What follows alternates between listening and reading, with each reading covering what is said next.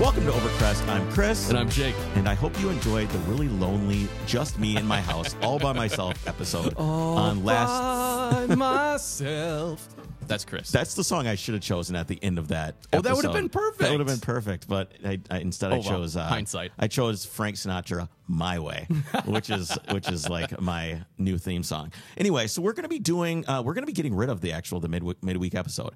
Um, it's a lot of work for Jake and it's a lot of work for me, and we're just going to go to a weekly uh, weekly episode so we can kind of shift. We're going to move the the some of the history stuff onto the Monday episode, Right. And just kind of start to break things up, and we're going to have more guests on, and so we're going to kind of shake up the format a little bit. If you guys you know don't like it or you want that stuff back, make sure you give us feedback, and we'll we'll give you whatever we want, whatever you want. I was gonna say, yeah. It will give you whatever you want. You just got to let us know. We're just we just think that this might be We're, we're better. trying to focus really on the uh, weekly episode. Yeah, yeah. So this will really help us get better content for Right. you guys. But let us know. Yeah, so on today's episode, it's going to be it's a really special episode, especially for me because this guy is awesome. It's Ray Schaefer. He runs Porsche Classic down at the Porsche Experience Center in Atlanta, and they do all kinds of like crazy restorations there. They Right. just did a they just did a Carrera GT.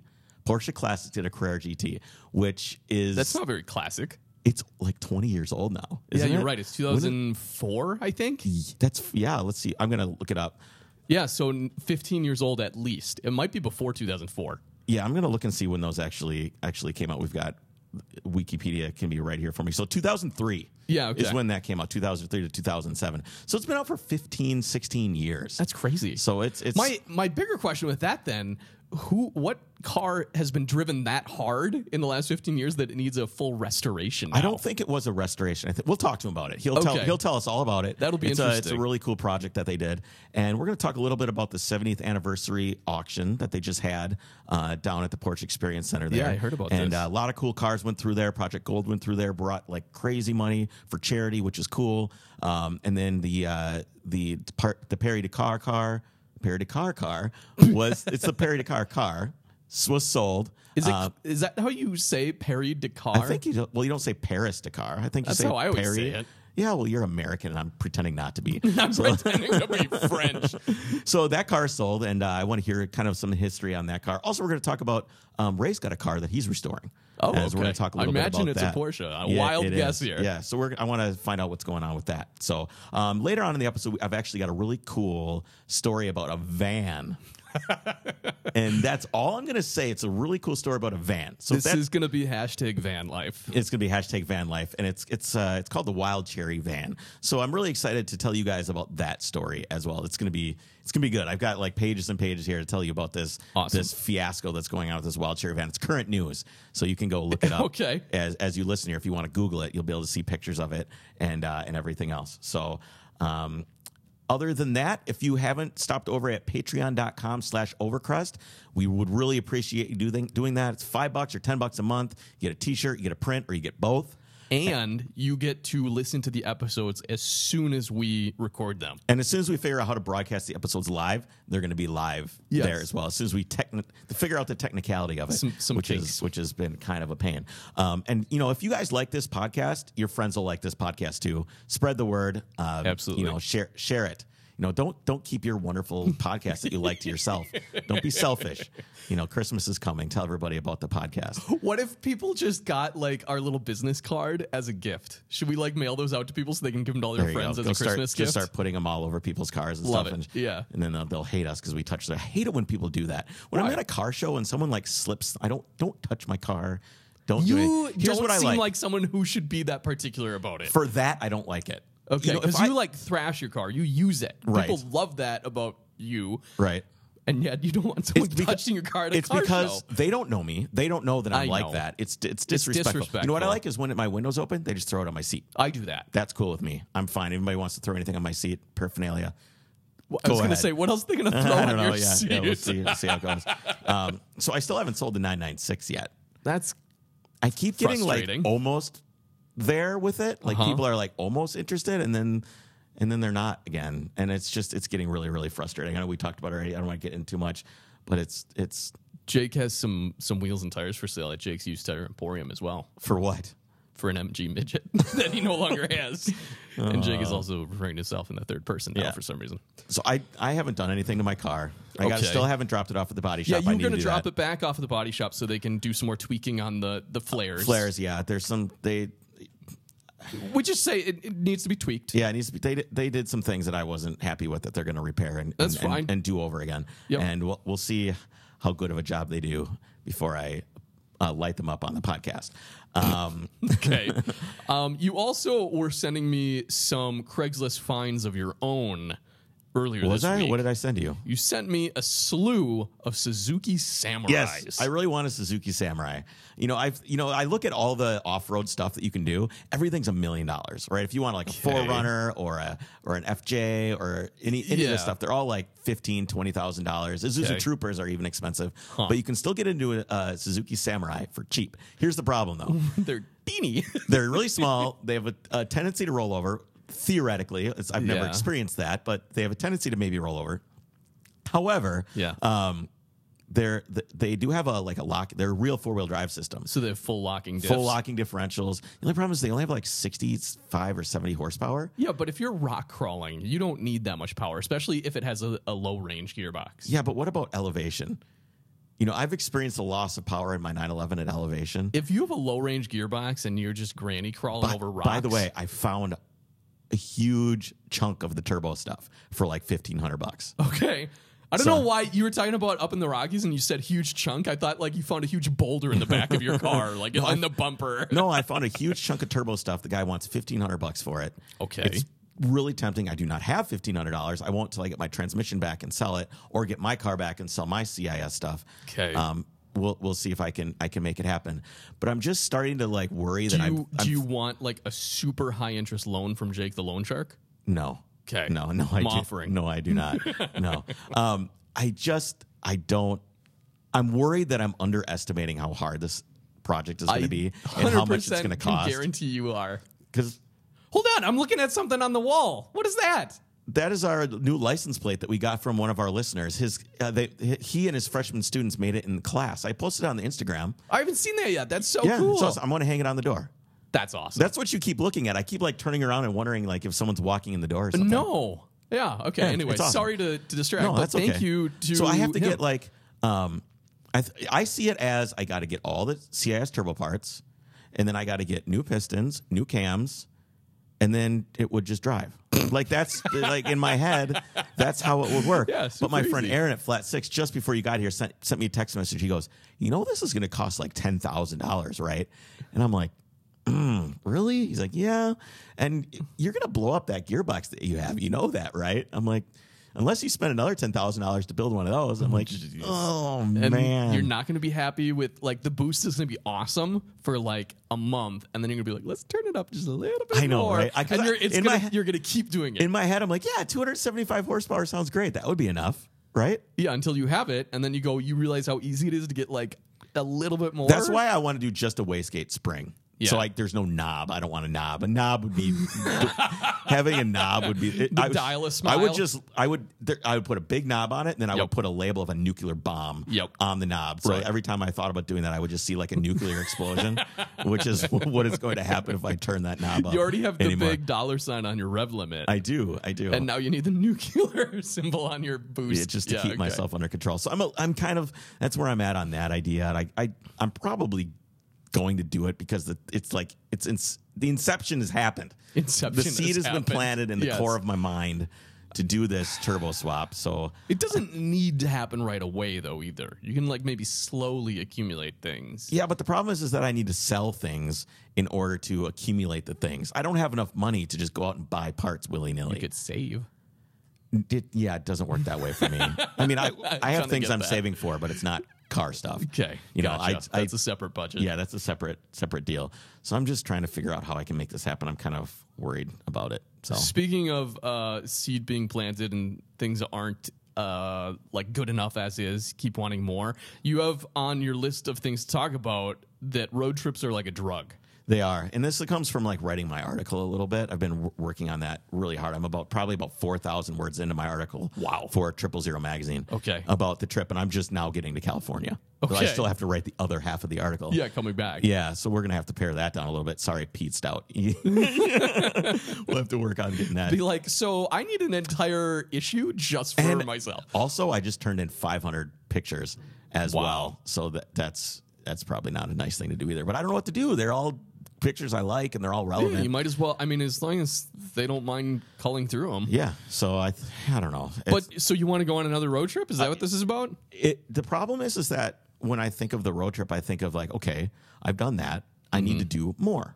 To get the same sense of experience and adventure, it's like each adventure has to be like bigger, better, more, Yeah. more extreme, farther, see more things, do more things. It's like an adrenaline junkie, but instead of Yeah. I mean, it's kind of adrenaline. Yeah, but it is. Well, it started out with like little trips to like Georgia, Sure. and then like just driving to car shows, and then it was like, and then as soon as I did the trip with Alex back from Monterey, Right. that was so amazing that I did it this year to Car Week, and I went twice as far because I went all the way there and, And back. back. and now I'm just like, well, that wasn't so hard. Like, what else can I do? And uh, we've I've got some things on the works to do a uh, an even bigger trip. I Yeah. just can't say anything. Awesome. Yet. So we'll we'll see I'm how that goes. about it. So what's going on with you? Have you done anything? Or are you just I I have done things. Um, most notably, All right, moving on. I've done things. Okay, no, most notably, I realized I forgot to do an oil change on my truck. you sent me a picture of you doing an oil change. Yep, How um, how many miles? that's what I almost don't want to tell people. Okay. So Okay, was it Okay, was it what kind of oil did you have in there? standard. Okay. just run of the mill. He's got dino oil. Was it more than 3,000 miles? Uh-huh. Was it more than 5,000 miles? So here, Wait, let me say, was it less than 20,000 miles? Yes, it was. Was it less than 15,000 miles? barely. when I met my wife, she had a Ford Focus ZX3. Okay. And I, I wasn't like in we were dating, so I wasn't like Yeah. maintaining the cars for her. And she bought this thing when I when I basically when I met her and drove it. And then like 2 years later, I, she still had it. I'm like, "Hey, when was the last time you changed the oil?" And she's like, "What?" That's a thing. well, she knew it was a thing, but she just didn't do it. Yeah. You know, she didn't do it because every time she would go to the quick oil change place, they'd be like, "Hey, why don't you buy this fishing lure special edition with your oil change and all new wipers? And hey, all your light bulbs are burned out." I've never been offered a fishing lure for the record. Well, at, like quick lube places, there's always like a deal, right? So if you do this oil change, they would give you like a fishing lure. This is up in northern, Okay. northern Yeah, suburbs, right? okay. But she forty thousand Forty thousand miles, no oil change. she would add oil. Okay, I was wondering if she added she would check checked it and it. add it, yeah, Yep. but she didn't change it. And I'm like, that thing is for sale now, Get it out of and here. now it's gone. And I wonder if the guy that owns it listens, but I know it's Or still running around. He, dro- oil. he he drove it around. You know, he drove it. There's Oh, no problem with it. So yeah, so I for some reason I like remembered doing an oil change earlier this summer, and then I looked in my logbook after I did this one, and I definitely did not do an oil change earlier this summer. And I was like, okay, three thousand is kind of the old rule of thumb wise still on just like Yeah. standard oil, dino oil, Yeah. right, Which And- is like now that you do synthetic, seems like Jesus, that's nothing. Three Right. Well, not only that, I they now they say five thousand even just on standard oil. Okay. And I was like, okay, well, five thousand isn't that big a deal. That's usually what I'd go for. And then my I was talking to someone, and they're like, yeah, even the dealer is saying like eight thousand now just on standard oil. I was like, okay, well, that's pushing it for me, but I don't feel that bad going to eight thousand. Like I, I would do it before I don't know that. that and then. I looked at my book and I was like, thirteen thousand five hundred miles. Oh my gosh, dude. Oops. Yeah. Were you So? I, I yes, I was adding Okay. to it. So that's the other reason I don't feel that bad. Is like, well, I'd put in a quart every few thousand. So you burned it, so Sure, so we're good. That's fresh, kind of. nice work. I'm glad you changed it. But you put the liquid I stuff put in now. Liqui Moly How did the oil, how did the oil look? By the way, like black as I've ever seen. Oh, the man. blackest of oil. yikes. I mean, it But it was still liquid, right? Yeah, it wasn't, wasn't coming out of there like a booger. You see those things on. Yeah, you open it up and just like it's like slowly yeah, flows yeah. as one Like like it's like putty resin or something Yeah. just coming out. Yeah, at least it wasn't that. Yeah, so I put in the good Liqui Moly stuff because if p- listeners remember from an episode where we had uh, Chad Morgan on from Liqui Moly, What was the rating system? the NOACK rating. The NOACK exactly. rating. That's what it's going to bring up because this truck it doesn't burn it traditionally, like it doesn't go by the rings or anything, and it doesn't leak it, but Right. it uses oil because I think it boils off basically. Okay. and that's what that NOACK rating is referring to. So Liqui Moly has the highest NOACK rating in the industry, so it shouldn't basically boil off at all. sure. So I'm excited for that. Well, good. Yeah. So So did that. Also, now you can go twenty thousand. Yeah, who needs an oil change now? Yeah, just- uh, yeah. So that that's good. Um, maybe maybe like eight thousand. That's With what I was- synthetic, I, I still Yep, I everyone's was- like, yeah, drive forever. I'm like, no, five six to eight thousand. Five to eight is what I was Yeah. thinking for sure. Um, also working on my mini garage renovation. Okay. So I just bought. I still all think new you should just move. upper cabinets and lower cabinets. You bought new ones? No, not new. Oh, okay. I there's a guy that does like industrial stuff on Craigslist for for that cabinet. So I Okay. just picked that up. I'm excited about that. Right on. Well, just That's what I start got going organizing on. thing a little bit. All right. Well, we're going to take a quick break and uh, give Ray a call, and we'll have him back on the line in just a minute. We've got Ray Schaefer here on the podcast. Thanks for coming on, man. My pleasure. Thanks for having me. I really appreciate the opportunity. It's been uh, it's been great talking to you and seeing you at some of the different events. Uh, you know, I saw you down at the the kickoff for the Appalachian Adventure, and then I saw you out at at Rennsport again. And uh, I really uh, I've I've been kind of following what you do on on Instagram at the Porsche Experience Center and with Porsche Classic, and uh, I've I've really taken a, a liking to what you've got going on. Thank you. I appreciate that. It's been it's been a fun year. There's a lot going on, as you know, with the 70th anniversary. So we've been to a lot of events. Yeah, absolutely. Um, before we get into like all the Porsche Classic and stuff like that, I kind of want to get a feel for what it is with you and cars. So I want to I want to find out a little bit about where your your car passion comes from and where its inception was for you as a kid. Yeah, it, it goes way back. I mean, I wasn't I wasn't born into an, a sort of an automotive family in the industry or anything. I am from Pittsburgh, and so I mean, you're kind of kind of in the Rust Belt area where there was a lot of um, a lot of foundation for the industry around it. And my grandfather worked at a company. He ran a factory up there in Pittsburgh that made uh, springs and axles for the automotive industry and what have you. And so, kind of around it, but never really into it. My dad liked cars, and my uncle did, and we just were kind of around it. And one day, my uncle shows up at our house uh, with his station wagon and throws all these cardboard boxes out into our our driveway, and and uh, basically said to me, "Here, you can have all these car magazines if you want them. If not, get rid of them, throw them away, do whatever you want." And it yeah, it turned out to be. Of course, this is the mid '80s. It turned out to be almost a complete collection of road and track magazines. So I, I took it upstairs to my room and I, I scrolled it away and put it in chronological order, and it became like um, my baseball trading card things. If you, I didn't trade them, but I sat there and studied them over and over and over again. And so that became sort of my foundation for understanding things. Uh, Uh, was through Road and Track magazine as a kid. You still have that collection today? I, I sure do, and I've continued to add to it. So now it goes all the way up to 2018. Wow, very cool. What's interesting is that being a car enthusiast back then with car magazines, now it's easy with Instagram and the Yeah. internet. It's all right there. Yeah. Anytime you want, you can go and grab information about anything. But back then, you had to make a kind of a solid effort to go see any kind of enthusiast based stuff. I mean, so you really had to love it to be into it that hard. Yeah, totally. As a matter of fact, um, you know, being in Pittsburgh again, there wasn't a whole lot going on, uh, sort of event-wise, like we have. It seems like nowadays, and of course, the ability to travel when you're a kid. So, but there was the Pittsburgh Vintage Grand Prix, and every year, and this was it started in 1983, and so by 1986, I had enough of sort of watching it from the hillside, and I wanted to get closer to the action like a lot of car people want to do. And so um, I went into those road and track magazines and I went back to the classified section, which was our sort of Instagram, Facebook, Google, you name it, of the day. And I went through the car club section and I just took all the addresses for every car club that was in there and I wrote them a letter and I said, if you need a photographer, if you need a journalist to write about the Vintage Grand Prix, I'm here. Just get me a pit pass. And of course, as a 16 year old, I wasn't a photographer and I wasn't a journalist. but um, the Lotus Club came back and said, Yeah, that'd be great. We've got a newsletter. We'd love to have a story about it. And so I wound up with a pit pass. Of course, it was 86. And so uh, it was the year that uh, Bob Akin had won Sebring with the Coca Cola 962. And so when I heard when I heard him being interviewed on the loudspeaker that he was there with his son Bobby, who was racing a Lotus 18 Formula Junior. I thought to myself, well, that's that's the angle right there. I need to go find this guy. And as it turns out, um, those who knew Bob, uh, unfortunately, he passed away uh, in the early 2000s. But those who knew Bob knew he was a really generous, mentor-like person for a lot of people. And I happen to be one of those one of those people. And uh, he stayed with it for for years with me and um, gave a lot of guidance. And that's actually how I kind of wound, wound up to come to work at Porsche. Was through uh, connection, um, having known Bob. So, have you? Uh, is there anything that kind of happened in in in your relationship with him that was like a singular inspirational thing that he did for you, or is there kind of like a broad thing that he kind of helped you out with?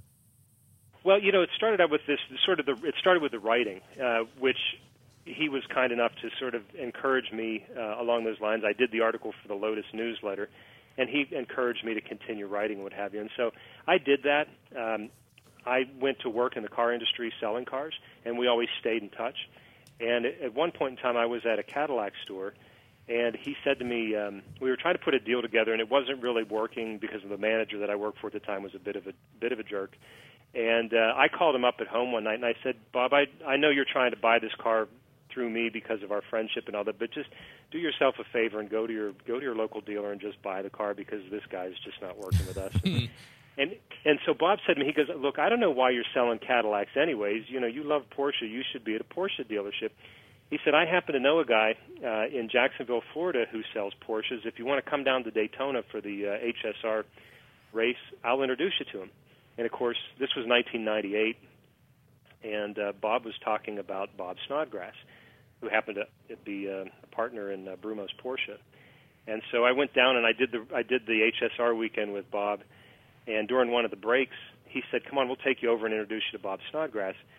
And we walked over to where all the uh, buses were uh, camped out, and uh, Bob Akin knocked on the door, and the door swings open. And if you knew Bob Snodgrass, he was a big, big, imposing guy. And the door opens, and Bob's there, and he says, "Come on up, come on up." And so we go up into the Prevost bus, and as we're walking to the back to meet the sales manager, we go past the kitchen, and sitting at the table is Hurley Haywood with Rob Dyson and Paul Newman. And I thought to myself, I don't care what they pay. I am working for this company. so, well, with that kind of, uh, I mean, so that must have been a little uh, yeah. celebrity shock there. Not expecting that. Yeah, it was great. I mean, no, not at all. But you know, if you know Brumos, I mean, they were always right in the middle of everything with uh, with racing and the cars and selling cars. It was just a phenomenal place to be, and I wound up being there almost 20 years before coming to Porsche. So when you were when you were first starting to get into cars and you were collecting those road and tracks and stuff like that, what was what was the car that you lusted after in those days? What was the one that really moved you? Well, it was the, it was the 911. Uh, there's no question about it. My my first car was not a 911, but it was as close as I could get for a thousand dollars. It was a 1966 Corvair coupe. That's pretty close. I mean, yeah. you're, you're, working in the same area anyway. in a way. Either that or a Volkswagen. Right. Right. Well, this was six cylinders though, so I mean, yeah. so it was, it was pretty close, and still air cooled. It was a good looking car too. I mean, if you that was the second generation, and when you took all the chrome off of it and put the Yenko tail on it and everything, it looked it looked pretty good. Lowered it down a little bit, and uh, as a, it was a good looking car. So, and of course, being from Pittsburgh, Yenko. Um, sort of as a side story, I worked at one of the dealerships that, in its previous ownership, was Yenko Chevrolet, and so I had a lot of the people there that uh, were there back in the late 60s, 70s when all that was going on. Very cool. The only uh, like knowledge I have of Yenko is that the Yenko Camaros, right? They were the, the hot right. Camaros at the time. I didn't realize yeah. they did stuff with uh, the Corvairs as well. That's really cool. So, yeah, yeah were you racing at one time? Did you did some? I did. Yeah, Once... I did. It was um, I did some go kart racing, as a lot of people start out. You know, that's what you can afford when you're a kid, and uh, did that for many years. And when I went to um, went to Brumos and I had the ability to um, to pay for a little bit more than go karts, then I was able to rub together some nickels and, and go do the Skip Barber School and Series in the Southern Series. And from that point, uh, it went rather well. They did did a great job of training you, and so from there, I felt like I could take on. What I really liked was uh, showroom stock racing. I'd always been into that type of deal, and uh, went and did the Motorola Cup, and almost um, on the debut at Road America, almost won the what were won you driving class. there? We finished second. It was a BMW Z Coupe. You remember those? Yeah, I do. Mm-hmm. The car that looked like the cl- they call them the clown shoe. I think is like the nickname for that car. Yeah, one of my buddies has one of those great cars. They are. They are. But it was rear wheel drive, and I was I was mostly interested in getting rear wheel drive experience because I wanted to do uh, GT cars, and there was a lot of front wheel drive cars in the ST category back then, and I just didn't feel like that that that was what I wanted to develop, and so I was looking for a rear wheel drive car, and believe it or not, that was one of the few cars in the class. You know, it had uh, great brakes and the wonderful sound of that straight six engine. Uh, was a was a fun car to drive. So was that So something that, at that time? Were you were you trying to pursue that as a career, or was it Yeah, I just was- for fun? No, I, you know, I was in my I was in my late twenties at that point in time. I was well aware of the type of money that it took to um, uh, that it took to um, you know to get into racing like that, and so I was always aware of that that aspect of it, and so I I, I tried to work it for a while. So I was doing the the racing uh, ladder in my mind, and at the same time I was doing the uh, business ladder. And when the opportunity came to be a manager at Brumos, and I was using my vacation time one day at a time in order to travel to go to a racetrack once or twice a month. It was really a difficult thing to keep up, and so I had I felt like I had to make a decision, and I decided to go the business route because one thing I remembered from Bob Akin was that he started out as a young man, but then he was also faced with the decision: do you try and be a professional this way, or do you take care of business first? and then be able to afford to do what you want to do, which was his successful model. And so I kind of followed. That made sense to me that you would have a better control over your destiny if you could afford to do that. And so I pursued the business end of it from that. And um, yeah, kind of here I am. So I stopped. I stopped that pursuit and managed to stay involved with the vintage end of it, thanks to the uh, Brumos collection. And they're uh, taking the cars out every now and then and running them. So I had some fun opportunities and some really interesting cars as a result of that. So how uh, how did Porsche Classic come about? Where did that where did the where did that start in America here? specifically uh, when when the PEC opened up um, in 2015. There was a workshop here that was uh, going to be an opportunity to sort of showcase the product range and the offerings of what Porsche Classic was doing, and that the goal of Porsche Classic is to um, really is to preserve and maintain the historic vehicles that Porsche hasn't produced in series production within the last 10 years. And so basically, you take the Carrera GT as an example. That car went out of production in 2006 for the European market. So in January of 2016, it became the responsibility of the classic department inside Porsche because, as you know, most manufacturers only have a 20 year obligation to make parts for a vehicle after it goes out of production. But Porsche is still making parts for 356s and, and everything else. And so they're very, very passionate about that. They really weren't promoting it much, um, but they were doing it.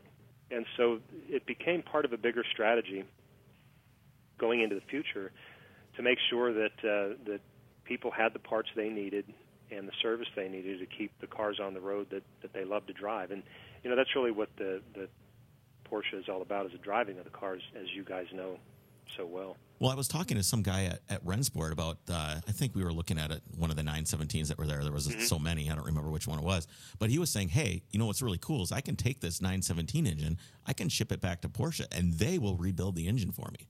And I think that's Yeah. that's crazy. I think that's really really special. I mean, obviously you could send like some Ford motor to Ford rebuild it because it's been the same forever. But when you have a when you have a flat 12 or something like that, it's really really special. It's really sp- specific and was only designed for one thing at one time. And the fact Yeah. that they're willing to to participate in rebuilding and preserving that is one of the reasons why their pedigree has been so good over all these years. Yeah, no doubt, no doubt. You do you see the videos that were out recently when they were doing the uh, Brumos restoration of the 917 uh, 10 out at Porsche Motorsport there in Carson, where the PECLA is. I saw it through the that glass. back that's, in and- that's all I could see. Yeah, I, I was like hands on the glass, like, oh man. and I asked some guy, I'm like, hey, is it, do you think there's any way I can maybe get in there to take a look? And I'm, I'm like, I'm a Porsche. I'm- I try. I'm like a Porsche journalist. Work for Triple Zero. I have a podcast. He's like, yeah, no. yeah, no. I'm like, oh man, yeah. But I saw that car get worked on. That was that was really really special. Um, you speak on the Carrera Yeah. GT. Now, you guys just had a commission um, to do a Carrera GT. Can you tell us a little bit about um, how that came to be? Yeah, that's that's really an interesting uh, program. As I as I mentioned just a few moments ago, the Carrera GT uh, is the newest or the latest classic vehicle. It's hard to believe that that, that car's out of production now 10 years. I know Yeah. it seems Uh, so or new. Actually, yeah, more than that does, and it looks it still looks new. So th- the idea of restoring a Carrera GT really wasn't something that that was sort of on the top of everybody's mind. Obviously, there's a lot of 356 and air-cooled 911s out there that kind of fit that mold. Uh, but I, I happen to be having lunch here at Restaurant 356 in the Experience Center Atlanta with a um, a local friend and customer, uh, and we were talking about favorite cars and sort of missed opportunities. And he had mentioned that of all the cars he had in his collection, that the Carrera GT was without a doubt his personal favorite. Because back then, and again, you have to think in terms of young people who do well. Uh, back then, you know, he couldn't afford the car, and, and he was too young to get it and all that. So now he can, and here we are. So we we started talking about, well, what if you could order the car? You know, what would you have done? And so through that lunch conversation, we kind of came up with this idea. It's like it doesn't. What if we could restore? But restore is really not the right word. And we sort of landed on the idea of the thought of recommissioning one. You know, taking one that has, you know, just buy one and then just let's redo it and recommission the car. What would you do? And so we went through that process. Uh, he went and got the car and brought it to us, and then uh, we we worked with the facility here in Atlanta as well as the one in Stuttgart to recommission this car, and then that's what you saw presented on Friday. His dream was oak green metallic, which is a car color that had favor with uh, Ferry Porsche. He wanted something that was a classical combination. The wheels were inspired by uh, BBS type wheels. Uh, but as you know, magnesium, you can't chrome plate and polish Right. the lips of those wheels. So we actually did some research and development on that and came up with a silver paint that looks like chrome. And it's amazing the finish on it uh, when you see this car in person. But it really accomplishes that. And of course, went through all the durability testing and everything that you'd expect from Porsche. Wow. So, uh, and so beyond yeah, the then the paint inside. and the paint and stuff, what else did you guys do to the car? What was it was completely disassembled, and everything was checked and measured, uh, right down to the to the bare tub. And this, through Weissach, we're able to use a lot of tools and equipment that are for development that aren't necessarily just in a in a shop anywhere for um, for work. And through that, you're able to see it's like, well, okay, so if we if we take this suspension apart, is everything is everything straight? Is this is this going to be new when we're done with it? And so we're able to measure all that, uh, those tolerances, and, and then put back together what is fine and replace what what might might not be new. And of course, it's some wear and tear items. And the Carrera GT, even even with low mileage on a Carrera GT, this one was about 5,000 miles when it started. Um, the car is more like a more like a Kentucky Derby racehorse, you, and, and that is to say, it's like you don't just put it out in the field and let it eat grass and expect it to go win the Kentucky Derby, right? I mean, you have to give it a special diet and exercise and feeding and what have you. And and the Carrera GT really is a super sports car, whereas like a 911, you know, it's it's a um, it's a more normal in that sense that you don't you don't necessarily have to give it that sort of treatment. And so th- this car uh, went through the whole process of making sure that it was like new again. Completely tore apart the engine, looked at everything inside there, and and did what would needed to be done. Neat thing about that is that the original engine builder who worked in, worked in Leipzig on that car now works for Porsche Classic and did the engine in this car. And so when you have that type of expertise just Wow. in the Does room, he come from Germany or does the engine go there? yes, it was done in Germany. Okay. Yeah. Wow, Yeah. that so I remember f- with some of these uh, with these cars when something would happen to the car, especially you know Mm-hmm. early on in its production, they had to fly a guy out. I mean, there was no guy at your local Porsche dealership that was going to work on a Carrera GT. I mean, they're very very specialized, and and that's cool that they were able to you know send the send send the engine over there to have it done. Well, I mean, we sent the car. Uh, The majority of the car was done in Stuttgart, Oh, so it okay. really did go back to the factory. Well, that's Yeah. incredible. It, it the majority of it was done there. Yeah, and and because the expertise right now is is there the um, carbon tub. I mean, we have about 350 hours alone just in the tub on that car. On that And single that- car. Wow. on that same car because when you refinish carbon fiber, because as you know, there's a when it's exposed to the UV rays, especially the earlier uh, carbon fiber like that, you tend to get a little bit of a, um, a clouding or yellowing wherever the sun tends to hit it. And so again, if you're trying to make the car new, then you need to you need to fix that. You need to make it look completely new. And so that's a hand that's a hand process where you have to sand down that clear that's already on there, but you can't go too far because if you go too far, you'll get into the carbon fiber, which will mark it. And then when you go to refinish it, it'll it'll um, magnify that error.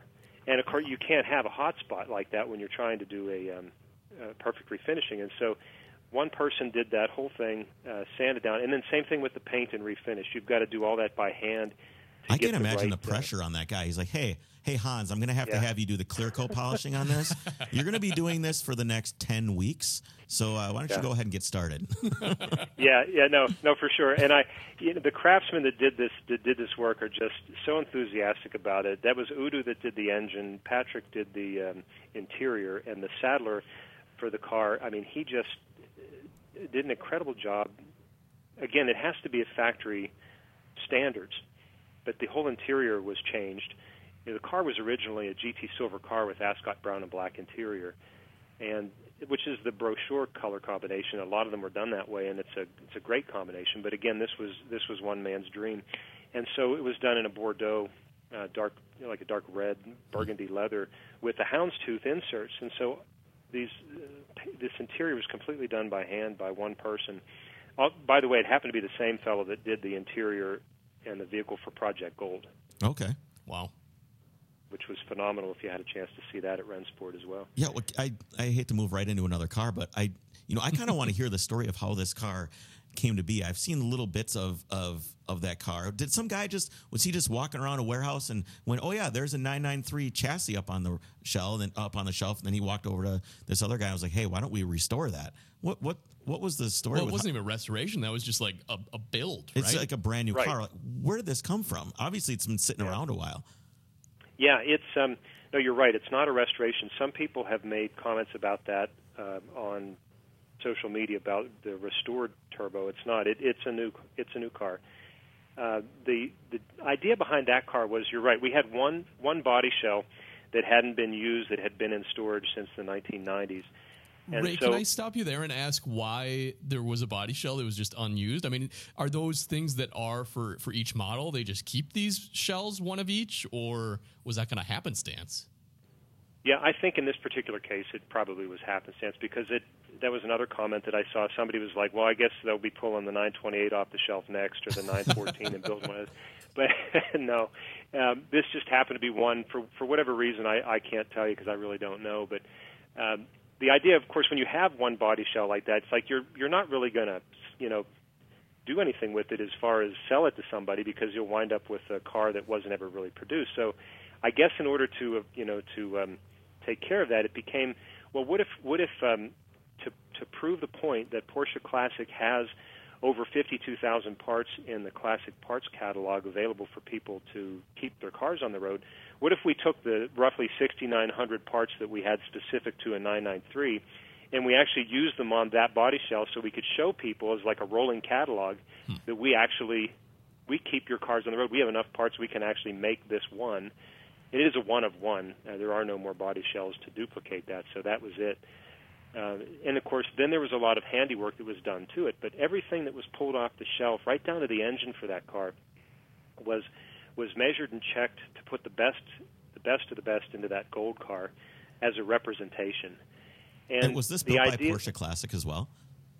It was completely built by hand by Porsche Classic. Yeah, right. this you have to think. You know, back when the 993s were produced, they were in a factory coming off of an assembly line. So all of those cars, I, in my mind, this this gold car in, in no way changes any of the history of what was, you know, the first, the middle, the last, whatever of the uh, production cars, because those were made in a system at a factory during a time period. This is a car that was built by hand using these genuine classic parts by one team of people in Porsche Classic. And so it was totally assembled by hand, and it wasn't painted. Now, the corrosion protection that was done to the car, that was inserted back into the new car assembly line, just like we do with our restorations. Yeah, I remember reading the, that. Mm-hmm. Yeah, so that was done to this car and everything, but it was painted by hand. I can imagine that thing getting wheeled over there at two o'clock in the morning when the assembly line stops. All right, guys, we got to spread these, get these nine nine ones out of the way, and let's yeah. slide this nine nine three in here and, and get her done. that's that's pretty much how it happens. I mean, that's it, imagine a 356 doing that, and that's that's what happens. Wow. I would love to see a picture of a, a 356 hanging from something to go through the dip or whatever it is that they do, Yeah. and then have like two 991s hanging on either side or something like that. Would be really Yeah. really interesting. I think that'd be cool. Well, there is a there is a video of it on on uh, YouTube. Porsche did produce a video of a recent 356 they did, and it, the video shows just that. So you might want, if you get a chance, check that out. for sure. So, um, let's talk a little bit about the auction itself. Now, I don't necessarily care about the values too much, although it does kind of ascribe a little bit of of the enthusiasm that's around the around the brand right now. But I want to. I want to hear about some of the some of the cars that were at the auction down at the Porsche Experience Center in Atlanta. I think it was last week that you guys had that. That's right. It was just this past weekend. There's still a bit of a um, bit of a hangover feeling coming from that because it was such a wonderful, such a wonderful event. Everybody that uh, you know you mentioned that we see at these shows, they came here, and we spent a couple days with them in in the in the headquarters here with the RM Sotheby's folks. It was just a, a lot of fun. They they came up with about 60, 60 vehicles that they could put through the auction that were representative of the 70 years of Porsche history, and that was really the idea. Is sort of a way to wrap up this year long celebration uh, that we've we've been uh, enjoying by having this RM Sotheby's auction at the headquarters. And so they, they've managed to find everything from uh, barn find 356s to restored 356s, all the way up to the um, 918 Spider, and some really cool cars in between, like the um, 959 prototype that was here.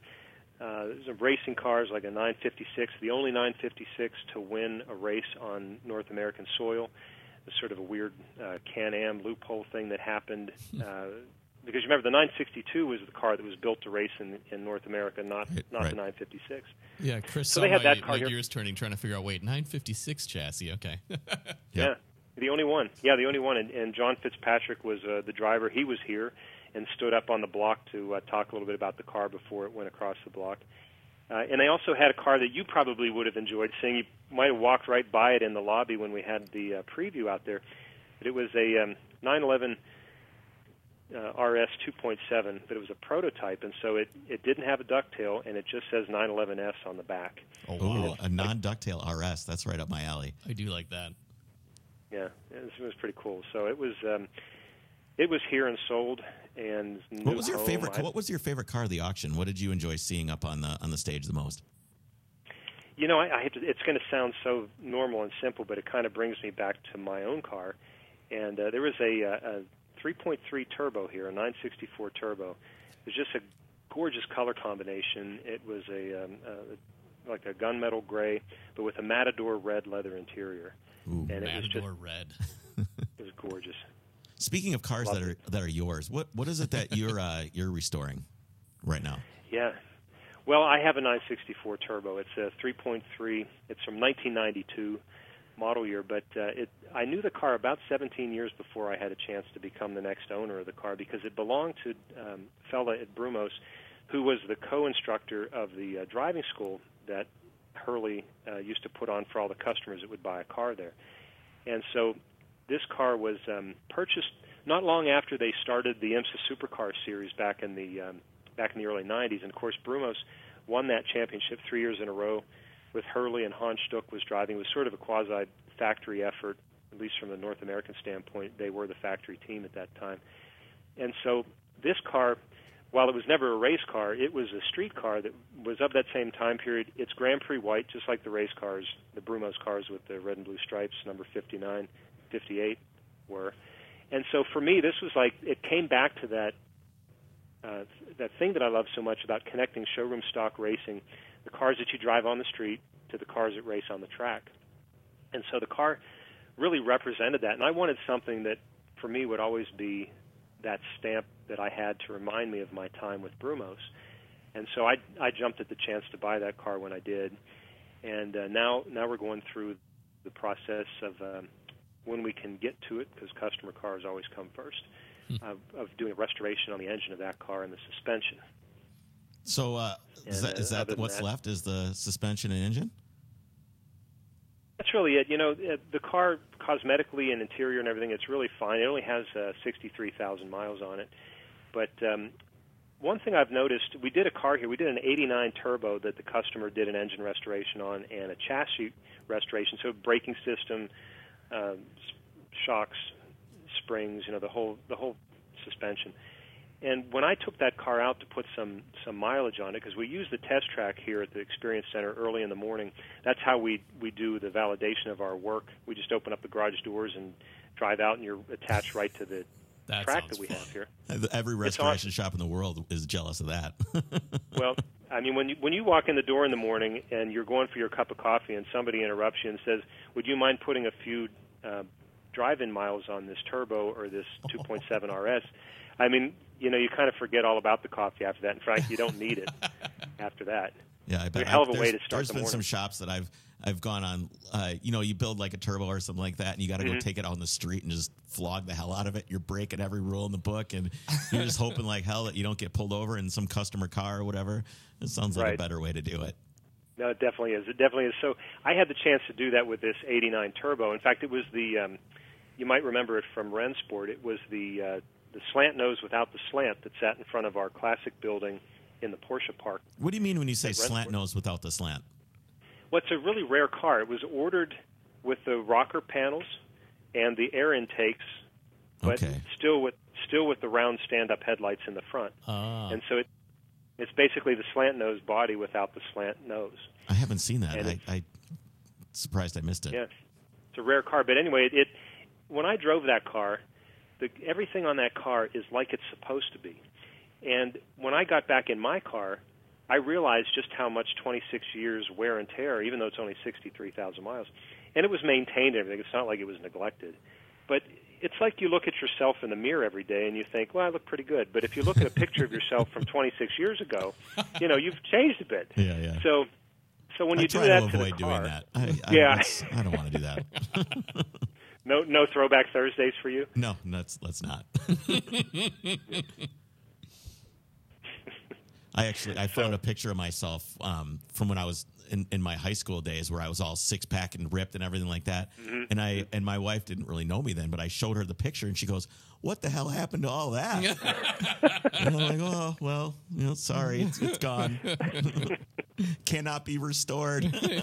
Yeah. yeah, can we bring Chris to the uh, Porsche Classic Center? yeah, sure and- my wife would love that. Yeah, no. So, so what you're saying is you're one of those patina guys. Yeah, that's Oh, exactly I it. like yeah, that. yeah. Ooh, I like. I'm gonna have to use that one. But Sorry, honey, this is patina. better with age. Yeah, That's right. Yeah, for That's sure. That's right. You're only new. Tell her you're only new once. That's right. Mm. So once this car is done, what what's your plan for this car? Where, what's the story? Well, you and I are going to take it on a road trip. That sounds and I, good. I was, I'm thinking about that because you know your your videos and what you do with your car that's inspiring. And as we go through sort of our day to day with work and everything and all these great cars, I'm always reminded that I don't drive enough. You know, and I miss I do kind of miss the racing days and everything for sure. And now that I'm in Atlanta, uh, we're right we're right by the uh, mountains, which you know down in Jacksonville, Florida, you really didn't have that many um, entertaining roads to drive on, and so I've been really getting into that. And I think I think a really good trip for us once we get this car done maybe is to um, to go uh, maybe from here up to Pittsburgh for that vintage Grand Prix. I think and that sounds great. Back down again, you know, go along the Appalachian Mountains or something like Yeah, that. Yeah, I've What do you got I've got an Appalachian tour planned, all done in Google Maps already. So I'm I'm ready to go. All right, so that's that's the deal then. All right. Um, well, one more question before I let you go is uh, if you could have any car that would be brought into your shop down there to have restored, which one would you like to oversee the most? Anything, whether it's a race car or a factory car, anything. What would you like to see come in the door? Well, okay, so we only do we only do street cars with Porsche Classic. You know, we we are about the street cars. Porsche Motorsport takes care of the race cars. So if you could bring anything in here, the car that I would want to see in here has already been restored, and that that's the Coca-Cola 962. Mm-hmm. There's there's two of them actually. The one that won Sebring, chassis number 113, and then chassis number 102, which was Bob's first 962. We've had that here on display before, and it's it's beautifully done. Kevin Jeannette already did that one, and it's uh, beautifully finished. What's significant Um, about so- that car for you? Why that car? That was the car. Okay, so after I first met Bob at the Vintage Grand Prix back in 1986, I had never been to an IMSA race before, and so he invited uh, me to come up to Watkins Glen with my family and watch the IMSA GTP race. And that was the car that was there, chassis number 113 actually was the one that was there, but it was the Coca-Cola 962. It was a dear friend, and that car just brings back such wonderful memories. Whenever I see it anywhere, whether it's 102 or 113, it's just such wonderful memories. Um, more of the person, you know, than than uh, just being at the races, what have you. You know, he's just proof positive that you can pay things forward, and anytime you get the chance to do that, you know, you take it. And I think that's what uh, I think that's what I, I sort of associate most with that car is the man. I think that's uh, I think that's probably a good place to leave it. We really appreciate you coming on the podcast, man. And, Absolutely, uh, and I- I'm sorry I missed coming down to the, the the auction down there. I tried to make it happen, but it was the fifth birthday of my of my kid, so I, I Well, had to make a congratulations! choice. A happy birthday! Yeah. you did. You made you made the right choice. That's true. That's true. I appreciate that. Well, thanks again, and uh, I'm sure we'll we'll talk to you soon, man. Take care of yourself. My pleasure, guys. Thanks so much. Yep. Thank bye-bye. you. Goodbye.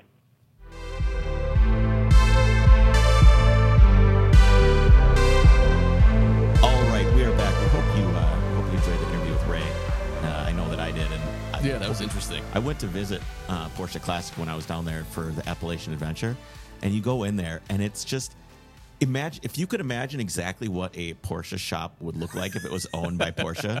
The, you are ex- So you're, you're pitching it exactly correct. White. Everything's an operating white. room. Yes, there's like an engine building area, and then they have like this. The engines are sitting on a yoke, but it's like everything is like perfectly clean. Yeah. It's like they paint the floor every day. it was so clean. It was really really cool to see, and um, some of the cars that were there when I was there, there was an Albert Blue car being Yeah. restored when I was there, and I was like, ooh. Yes, that, is, that looks so You know much what? better than my car. You know, to to Ray's point, it'd be very interesting to take an early 911 like that that they just finished and drive it, just to compare it to like your car or my car. Your car's much further along than mine as far as like everything's set on it. You've gone through all the suspension, everything else.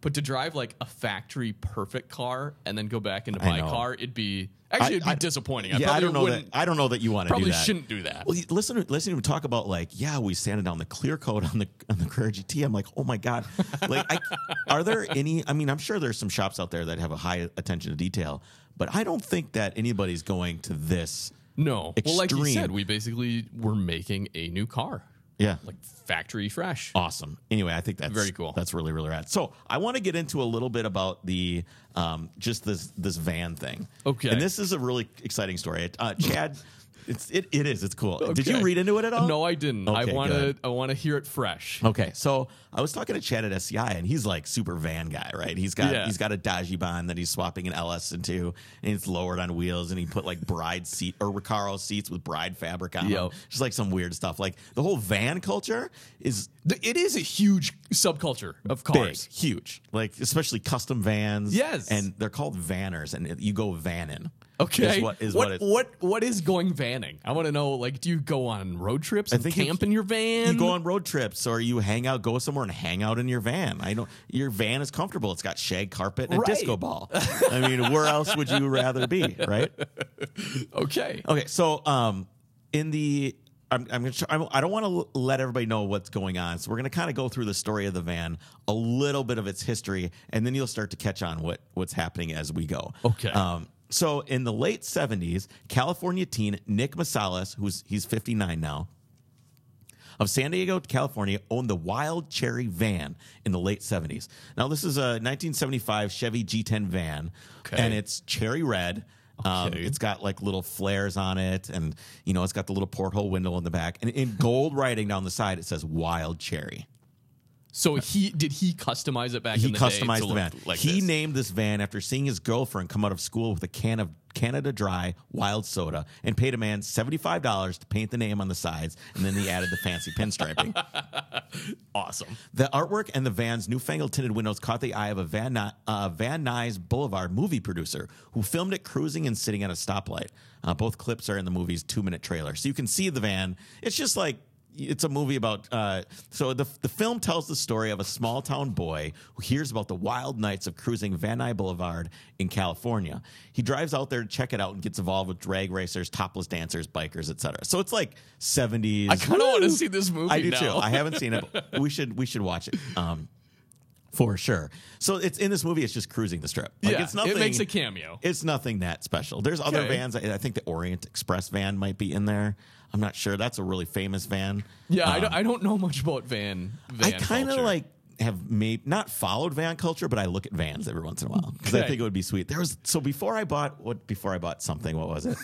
I don't remember. But there was like a, an old '70s GMC van that was brown with like brown, gold, and white and pinstripes all down the side and had a Okay. portal window on it. I wanted that van. Well- it only had like forty thousand miles on it. that would have been perfect for towing your boat. It, Because that would why- have matched your yes, boat. It that was the plan, but it seemed like maybe it wasn't such a good I- idea. Anyway, Okay.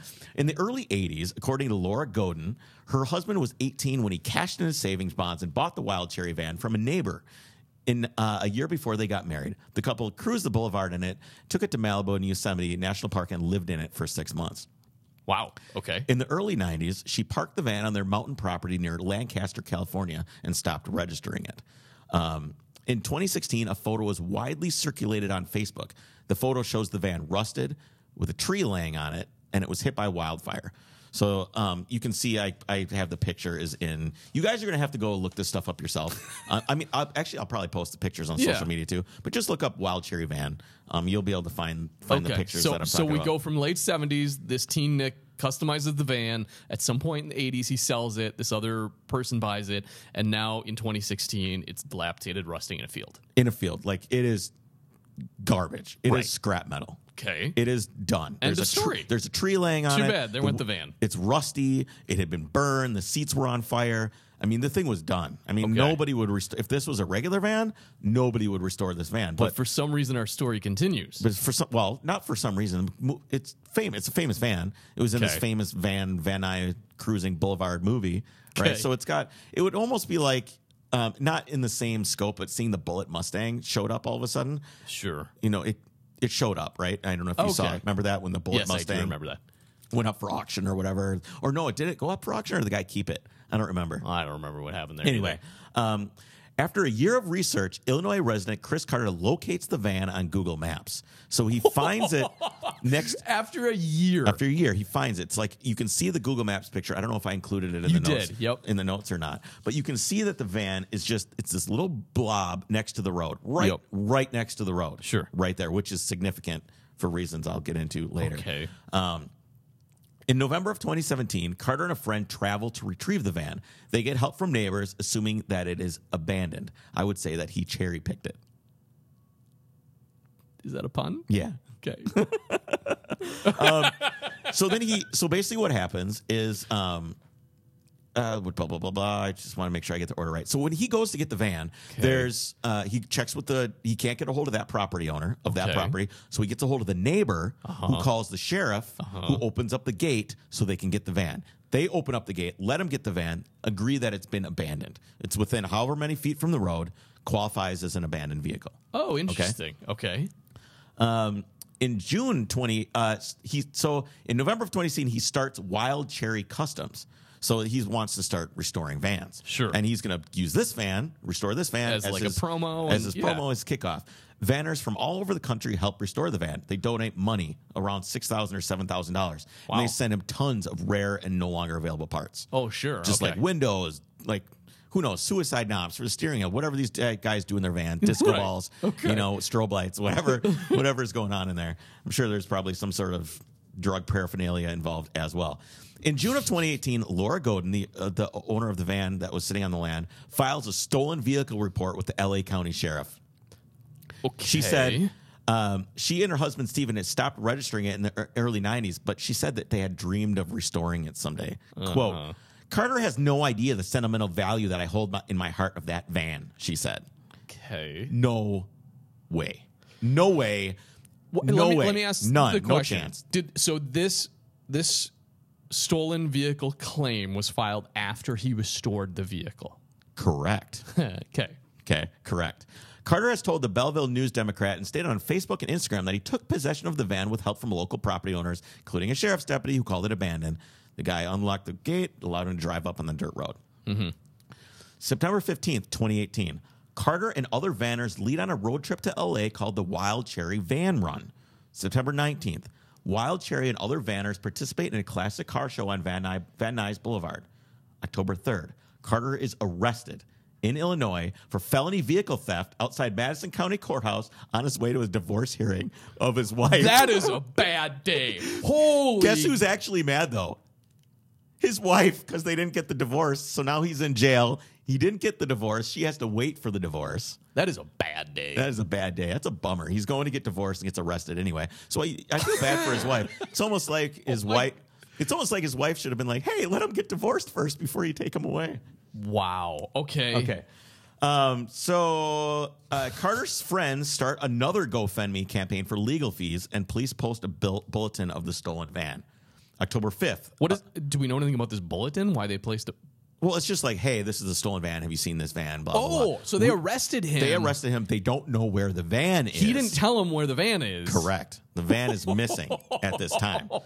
Okay. October 5th, judge rescinds Carter's bond, leaving him to wait for extradition to California. October 19th, the van has disappeared. Among the last people to see the van were those who took part in the Wild Cherry Van Run in mid September, the event which Carter organized, ending on Van Nuys Boulevard, where the movie was filmed. Hold on. Let's rewind a little bit. So he's arrested on the third, sits in jail for two days until the judge then rescinds his bond, saying basically, you, We don't trust you. You're going to run. that's wow. Yeah. Um, so on October, October 26th, he's extradited to California for trial. So he's, he's in California right now. Okay. Um, one person who has strong feelings about the Wild Cherry case is Tim Welch, 53, of of Gil, Gil, Gillespie. That must Yeah. be Gillespie, Illinois. Owner of Welch's Route 66 Auto Body Shop, where Carter formerly worked. Welch was an early supporter who helped Carter unload the van in early December and allowed him to work on it at his shop. He also bought a 1976 Chevy van for Carter to use as a donor van for replacement parts and paid him to travel to New York to pick it up. But their relationship quickly deteriorated. Welch said he fired Carter. He's a dirtbag, Welch said Thursday. He got $10,000 out of me. I tried to help him, but when I found out from a good source that the van was stolen, it left my shop and so did he. I've been in this business for 43 years and people like Chris Carter kill our business. You don't know who to trust and who not to trust. He's a con man. Whoa. So here's the deal. To get the title worked out for this car, he washed the title through Florida. So he must have done something where he like pretended the car was impounded, titled it in Florida with his grandmother's name, and then retitled it in Illinois. So he and that's illegal. that's illegal. You cannot wash a title. Um, the VIN corresponds with an Illinois Secretary of State record for a 1975 Chevy registered in August to Vicky Carter, Chris Carter's grandmother. Beyond theft charges, Welch said Carter will likely be in trouble for washing the vehicle's title, gotcha. presenting a bogus bill of sale to obtain a title in Florida, where laws are less stringent on what is required as a proof of purchase, and then using that title to get a second one in Illinois. So he fabricated a bill of sale because he didn't have the title. Right. This chick cl- claims the title was in the van, but obviously it, wasn't. Interesting. Uh, I so I haven't So the ba- van has been found. Okay, but hold on with the whole title washing. He bought a donor van out of New York that presumably is in better shape than the rusted out van. Correct. But I suppose in order to restore, you, have can't. to keep. You can't just like. You can't cut the VIN off and move it onto the other van. Yeah, that's I mean, kind of you- my question. You can, but that's also illegal. Right. So maybe he felt like this was the lesser illegal thing to do. okay. Um, so the van has been found. Reports are that when police found the van, it was on the side of the freeway, stripped. It was spray painted black and was abandoned on the side of the road. The dashboard, the engine, the transmission, and the plates are missing. It looks like it used to be red, but they painted over it with spray paint. Said a Keystone employee who asked not to be named. That's the impound lot. Just part of the roof is red and the rest of it is black. And it has some shitty wheels on it. And it is 100% stripped to the ground.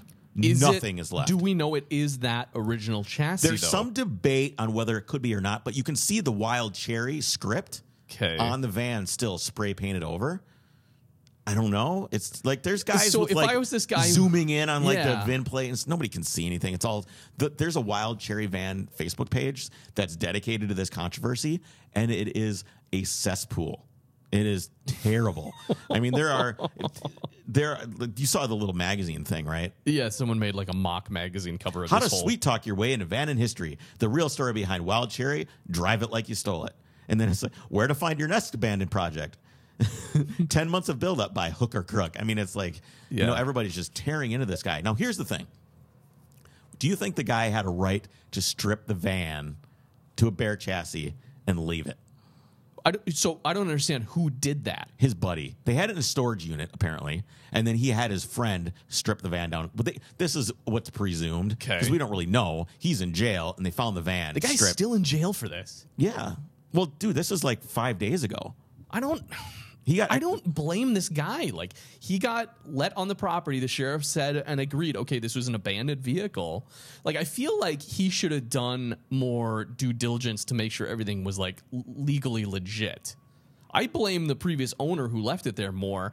And then after it's restored and sees it, and he goes, "Hey, wait a minute, that's been stolen." So just because something is a, like on your property and is abandoned, you can just open their gate and go and take it. No, I agree that's wrong. But it sounds like I don't. I don't.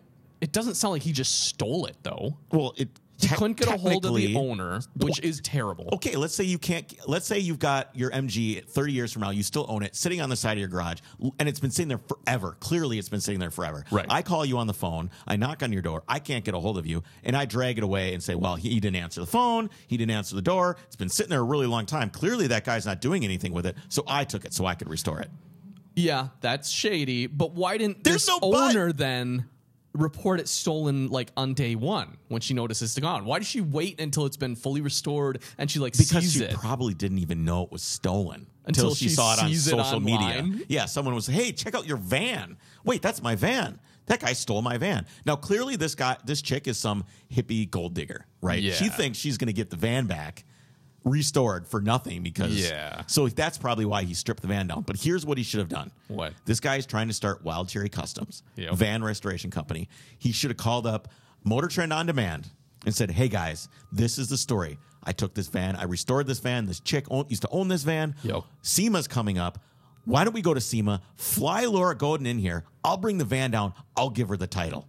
Yeah. She can have the van. I mean, it's probably that would have been genius from like a marketing genius standpoint. But w- I've watched some videos of this guy. He's a moron. Oh, really? He's a total moron. He's not a. I feel like there dude. aren't any smart players involved in this story. It does not seem that way, and it's it's it's sad. I don't, I wouldn't want her to get the van back all restored. Right. No way. Right. Not a chance. But I also don't want this guy to have the van after you know he obviously knew he was doing something wrong if Yeah, he fabricated the whole a bill like of washing sale. the title thing. Yeah, like he knew a little bit, and plus everybody sent all those parts to the guy, and he stripped the van down. Where are all these parts and this right. money? Yeah, like ten grand worth of that, and his previous employer who says he's a crook. Anyway, so we'll keep an eye on this story for you guys and and see what else is, is going on. So, You know what'd be a crazy twist is if the van that's stripped and spray painted isn't actually Wild Cherry. They just made it look like it out of another shell. that's kind of I don't Wild know. Cherry is like sitting in a warehouse somewhere. That's what people are kind of speculating might be. I the doubt case. the guy's smart enough to do that. Yeah, yeah. But wow, that's crazy. So we'll keep you updated. Um, next week we have uh, on the next week's episode we have Kurt Oblinger. I hope I'm pronouncing that correctly. He's an old school motorsports photographer, and we're going to have him on on on next Monday, and we're going to talk to him about motorsports photography in the golden era of I'm excited about motorsport racing. So it- it'll be it'll be good. And if you like episodes like this, and if you like episodes like that one's coming up, go to patreon.com slash overcrest, break out your wallet, five bucks a month, support us. us. And uh, like I say, if you like this podcast, your friends will too. Yes, please share it. All right, take care, guys. We'll see you next week. There were plants and birds and rocks and things. There sand and hills and rain. The first thing I met was a fly with a buzz and the sky with no clouds. The heat was hot and the ground.